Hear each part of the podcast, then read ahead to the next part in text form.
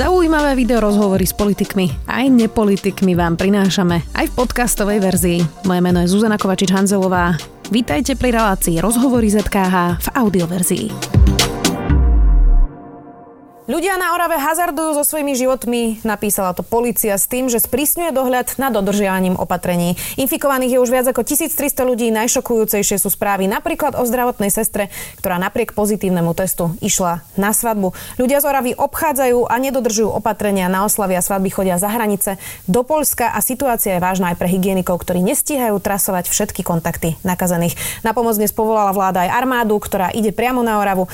Ako je to možné, že nákaza vybuchla práve tam?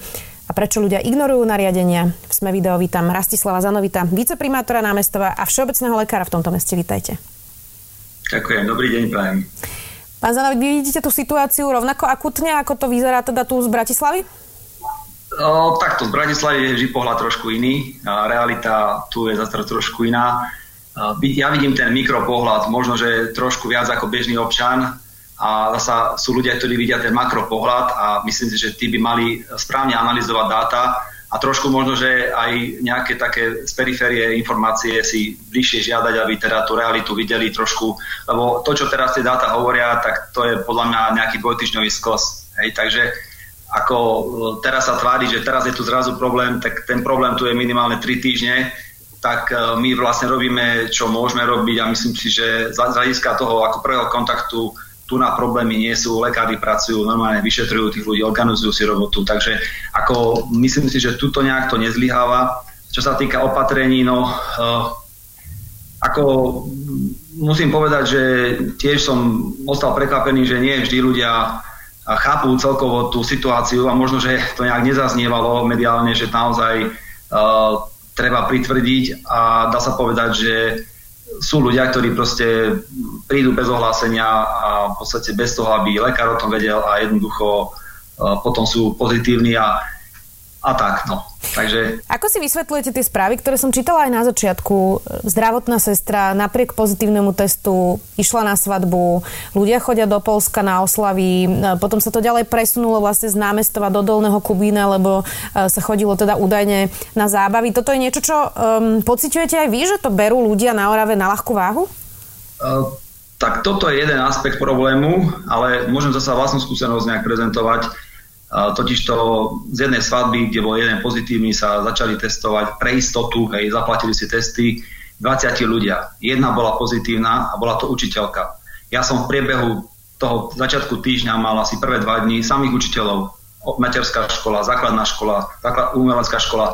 Čiže osobne si nemyslím, že tie svadby akože sú až taký dramatický zdroj. Akože určite, keď ľudia sú proste v nejakej takej v, veľké množstvo, v malom priestore, proste spievajú, proste tie častice sa generujú do toho prostredia, stačí jeden pozitívny a máte ako keby ste boli v nejakom klimatizovanom priestore, pokiaľ sa tam nevetrá jednoducho to všetci ako keby akvírujú, alebo teda týchnú, ale myslím si, že pravdepodobne ja to tak vnímam, že tie zdroje boli asi v školách.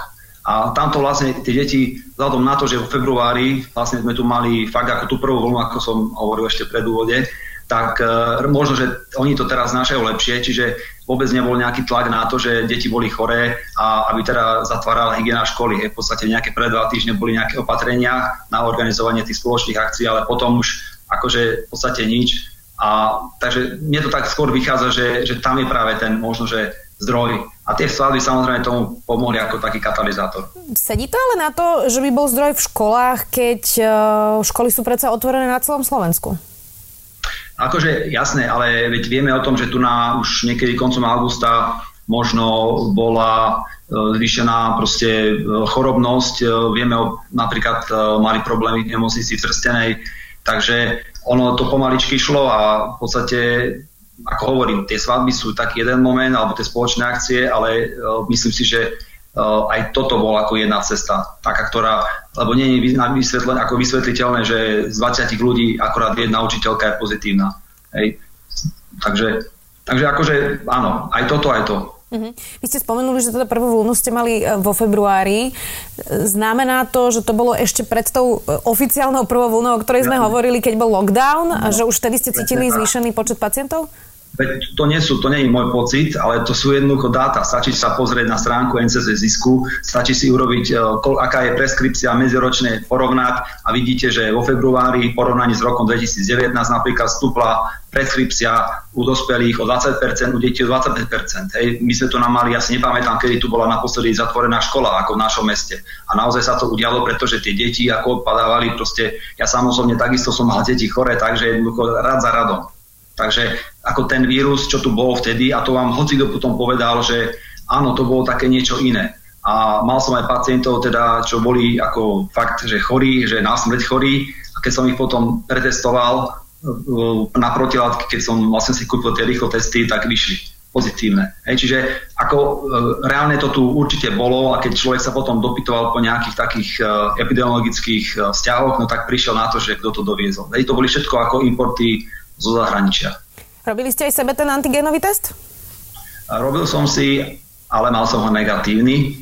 Ale ako to zase nevylučuje, že som to nemohol prekonať, lebo tá pacientka konkrétne ma okašľala úplne face to face. Takže mm, proste e, štúdie vlastne hovoria, to teraz ako je úplne potvrdené, že od 6 až do skoro, skoro 12 ľudí vôbec ako protilátky nevygeneruje po keď sú PCR pozitívne testovaní. To znamená, že ako keby tá e, vývojovo nejaká nižšia, tá prvostupňová imunita to odpáli ten vírus a jednoducho vôbec ako nemajú nejaký ťažký priebeh a v zásade sa z toho dostanú bez problémov. A práve tam možno, že je to, že dokonca ani tá pamäť ako keby tá imunitná sa nevytvorí. Regionálny úrad e, verejného zdravotníctva v námestove prosil ľudí, aby e, sa neprihlasovali na testy, keď nemajú príznaky, pretože kvôli tomu, že tam je teraz veľa prípadov, tak veľa ľudí sa chce pretestovať, či náhodou teda nie je e, pozitívny a že majú teda chodiť k všeobecnému lekárovi a teda jemu zavolať a, a teda poradiť sa. Vnímate aj vy, že ľudia teraz v panike chcú vedieť, či náhodou nie sú pozitívni a že v tomto je problém? A čo by ste teda odporúčili niekomu, kto nás teraz pozerá, je z Oravy z námestova, to už je jedno odkiaľ. Čo má urobiť, keď má pocit, že ja neviem, škrabe ho v hrdle, možno má zvýšenú teplotu, čo by mal po správnosti urobiť? Takto. Tí, čo boli na vojne, ho vedia, poznajú to pravidlo, že veliteľ má vždy pravdu, to je pravidlo číslo 1, a druhé pravidlo je, a keď ju nemá, tak platí pravidlo číslo 1. A tuto platí presne toto isté. Ja každému hovorím proste, že je COVID. Ako, nechcem teraz hovoriť, že štatisticky, ako mi to vychádza, že koľko percent, e, všetci, čo sa dali testovať, sú pozitívni. Uh, problém je akorát v tom, že naozaj tá latencia, kým sa dopracujú tomu výsledku, je, je strašne dlhá. Už v podstate nezmyselná. To, to považujem za vyhazovanie ako verejných zdrojov. A druhá vec je toto, že tá, tá panika vlastne spôsobuje áno to, že tí ľudia sa dožadujú proste vyšetrení a testujú sa možno aj takí, ktorí by sa nemuseli testovať. Pretože z môjho pohľadu kľúčové v tejto fáze hlavne strážici nemocnice, strážici DSS, to znamená vstupy, ktoré tam idú, jednoducho musia byť testované, aby tam naozaj nešli ľudia, ktorí teoreticky sú zdrojom infekcie. A po druhé, vážny priebeh, keď ako hovorím ja, ako tých pacientov v zásade manažujem už 3 týždne a keď niekto proste už javí také známky, že naozaj po dvoch dňoch nie je to lepšie, hneď tu proste, aby sme to mali potvrdené, že ak náhodou dôjde k zhoršeniu, aby už v podstate systém vedel o tom, že ten človek je naozaj pozitívny, aby ho aj tá, tá záchranka smerovala tam, kam má ísť, aby zbytočne tam neboli prestoje a, a zbytočne tam sa sa nevytváralo napätie v tých nemocniciach, lebo ako to teda druhá vec je, treba povedať, že ako toto celé vlastne spôsobuje naozaj, že v tých nemocniciach potom, ako majú ten personál je trošku ako v vyšších otáčkach a trošku to možno, že aj emocionálne nezvláda vždy. Teraz ste hovorili, že to testovanie už potom nemá zmysel. Znamená to, že človek, ktorý už má aj vážne príznaky, čaká 5 týždeň alebo koľko dní na, na test? Rozumiem tomu správne? Nie. nie. Že hovorím tak, že človek, ktorý, veď práve ten je, to je ten problém, že človek, ktorý má napríklad vážny priebeh a teraz sa to nelepší, tak by mal byť testovaný hneď. A nie, že čaká teraz ďalší, alebo, lebo ja keď pacienta som napríklad nechcem teraz tu byť kriticky voči tomu systému, ako, ale keď objednám pacienta v pondelok a nepríde mu SMS-ka dva dní o tom, že vôbec ho ako keby potvrdili do toho systému, tak ako niekde je problém. Jednoducho on potrebuje vedieť, že áno, som objednaný. Čakajte napríklad na COVID pas, alebo čo. A jemu to prišlo za dva dní. A toto tiež považujem za také trošku ako nedostatok, lebo tí ľudia potrebujú sa ukludniť. Ej, oni jednoducho potrebujú vidieť, že ten systém to zvláda. Ej, oni nepotrebujú nejaké proste neistotu. Takže e, v takýchto prípadoch práve toto je ten prípad, kedy treba tie testy mať hneď a nie, že objednať pacienta a teraz čakať 7 dní, či koľko, kým vlastne dostane sa na, na poradie. Mm-hmm, rozumiem. Čo teda má ten pacient robiť? Má váš pacient napríklad. Keď má teda pocit, že mohol by mať príznaky, zavolávam a čo sa ďalej teda deje? ako v prvom rade kľúčové je samozrejme karanténa. Ako, ja to tak hovorím, že keď to štát určí, tak je to ako forma trestu odňatia slobody. Keď si to povie sám, je to tá demokratická voľba, že on sa rozhodne preto a jednoducho tomu prispôsobí ten režim. Čiže pokiaľ nemusí e, nechodiť do kolektívu, nechodí proste do práce, ak vyžaduje proste vystavenie práce neschopnosti, vystavím ju takým spôsobom, že sa dohodneme, keď bude bezpríznakový, príde a potom vlastne ju kvázi azadministrujeme. Čiže to je kľúčová vec. A samozrejme, ďalšia vec je to, že mu ako dostatok, e, teda poviem mu to, čo vlastne má sledovať, čiže tep, tlak, Smartfóny teraz dokážu dokonca merať saturáciu krvi, čiže tieto parametre všetky, si dokáže zmerať, nech si ich meria.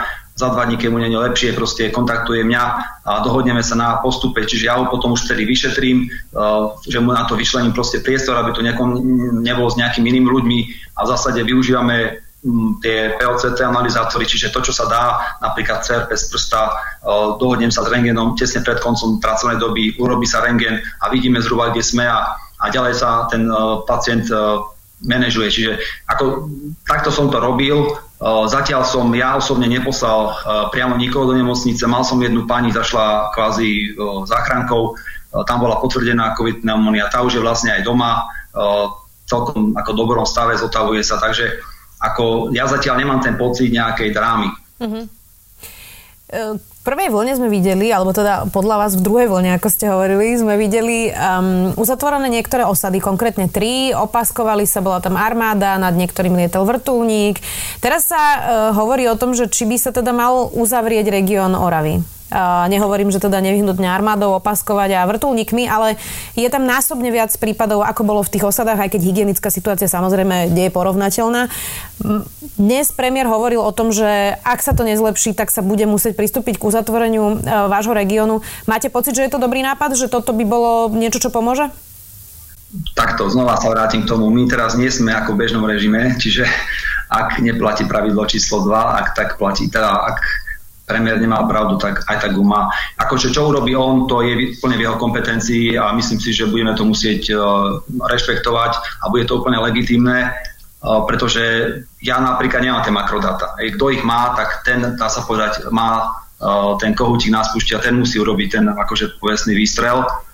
A ako takto, ja som to chápal, že v týchto komunitách to bolo nutné a myslel som si, že teda tu nás sa to nejak nebude, že tí ľudia E, budú, i keď na, z môjho pohľadu tí ľudia sú zodpovední, e, ja to tak ako zasa nechcem hovoriť, problém bol akorát to, že ale to je vo všetkom. Napríklad môžeme aj sa kriticky napríklad pozrieť na fungovanie nemocníc. Viete, oni 3 mesiace neoperovali a teraz zrazu hr celé leto operač, operujú proste uh, do, proste do, do umoru. Takisto aj tí ľudia proste ten život zastal, dobiehajú proste tie, tie svadby, to je proste žiaľ, toto, toto je súčasť života uh, a bývajú tu veľké svadby, pretože tie rodiny sú naozaj početné a takže to, toto určite malo na to vplyv a myslím si, že už aj tak uh, boli niektorí tí dosť potrestaní tým, že museli tieto veci redukovať napríklad alebo v rôznom nejakom takom alternatívnom spôsobe to zrealizovať. Čiže ako sme špecifický región, to treba priznať. Uh, nemáme nemocnicu, ľudia sú možno trošku takí ako rodine založení a fakt uh, tá komunikácia je tam intenzívna. A druhá vec je to, že naozaj aj tí muži pracujú v zahraničí, aká je tade, čiže fakt je tu aj dosť taká veľká migrácia. Mm-hmm. Um, Veľa uh, koluje hoaxov a nepravd uh, aj o nosení rúšok, aj o ko- koronavíruse a COVID-19 ako takom. Uh, čo by ste povedali ľuďom, ktorí ešte stále majú pocit, že je to niečo vymyslené, že je to taká chrípočka a že vlastne toto celé je no. nejaké divadlo? Tak čo na to povedať, ako poviem príklad z reality.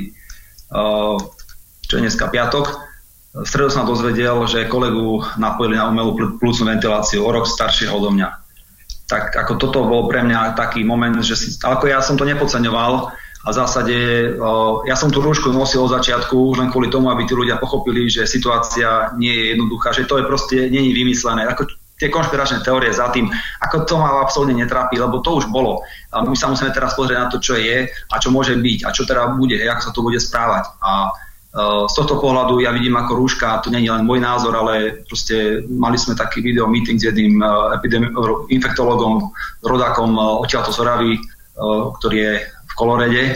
A tak on nám poslal aj materiál a hovoril teda, že výrazne sa nosenie rúška znižuje kvázi tú emitáciu časti, čiže ako ale majú dvaja rúško a komunikujú, tak je tam strašne malá pravdepodobnosť, že sa nakazia. A druhá vec, my, my to riziko 100% nie, nevieme znížiť alebo teda úplne vynulovať a vôbec to nie je cieľom. Cieľom je možno, že to znížiť.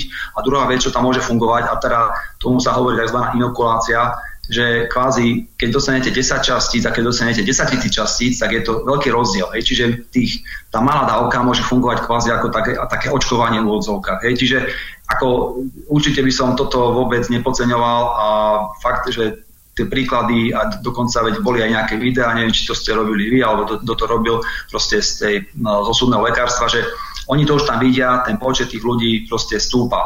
Uh, čiže my to tiež vidíme, chorobnosť je naozaj veľká, tu na pomerne každý infekt je teda určite uh, covidový a tie komplikácie sú, rozprával som sa s kolegyňami, takže majú proste sú prípady a už tí ľudia naozaj aj zomierajú. Možno, že nie na COVID, ale jednoducho ten, ten, e, proste, tá, ten zápal plus tak ten organizmus napríklad e, proste zdegraduje, že potom už sa to, to zosype ako celkovo. Aj. Čiže v staršom veku už proste viete, ako staré auto, dáte, aká súčiastka vypadne a už to ide dole vodou. Držme si palce, držíme palce aj Orave, aby ste to tam zvládali. Ďakujem veľmi pekne, že ste si našli dnes na nás čas. Dnes sme hovorili s Rastislavom Zanovitom, viceprimátorom námestova a všeobecným lekárom v tomto regióne. Vďaka. Ďakujem pekne, pozdravím, dovidenia. Počúvali ste podcastovú verziu relácie Rozhovory ZKH. Už tradične nás nájdete na streamovacích službách, vo vašich domácich asistentoch, na Sme.sk, v sekcii Sme video a samozrejme aj na našom YouTube kanáli Denníka Sme. Ďakujeme.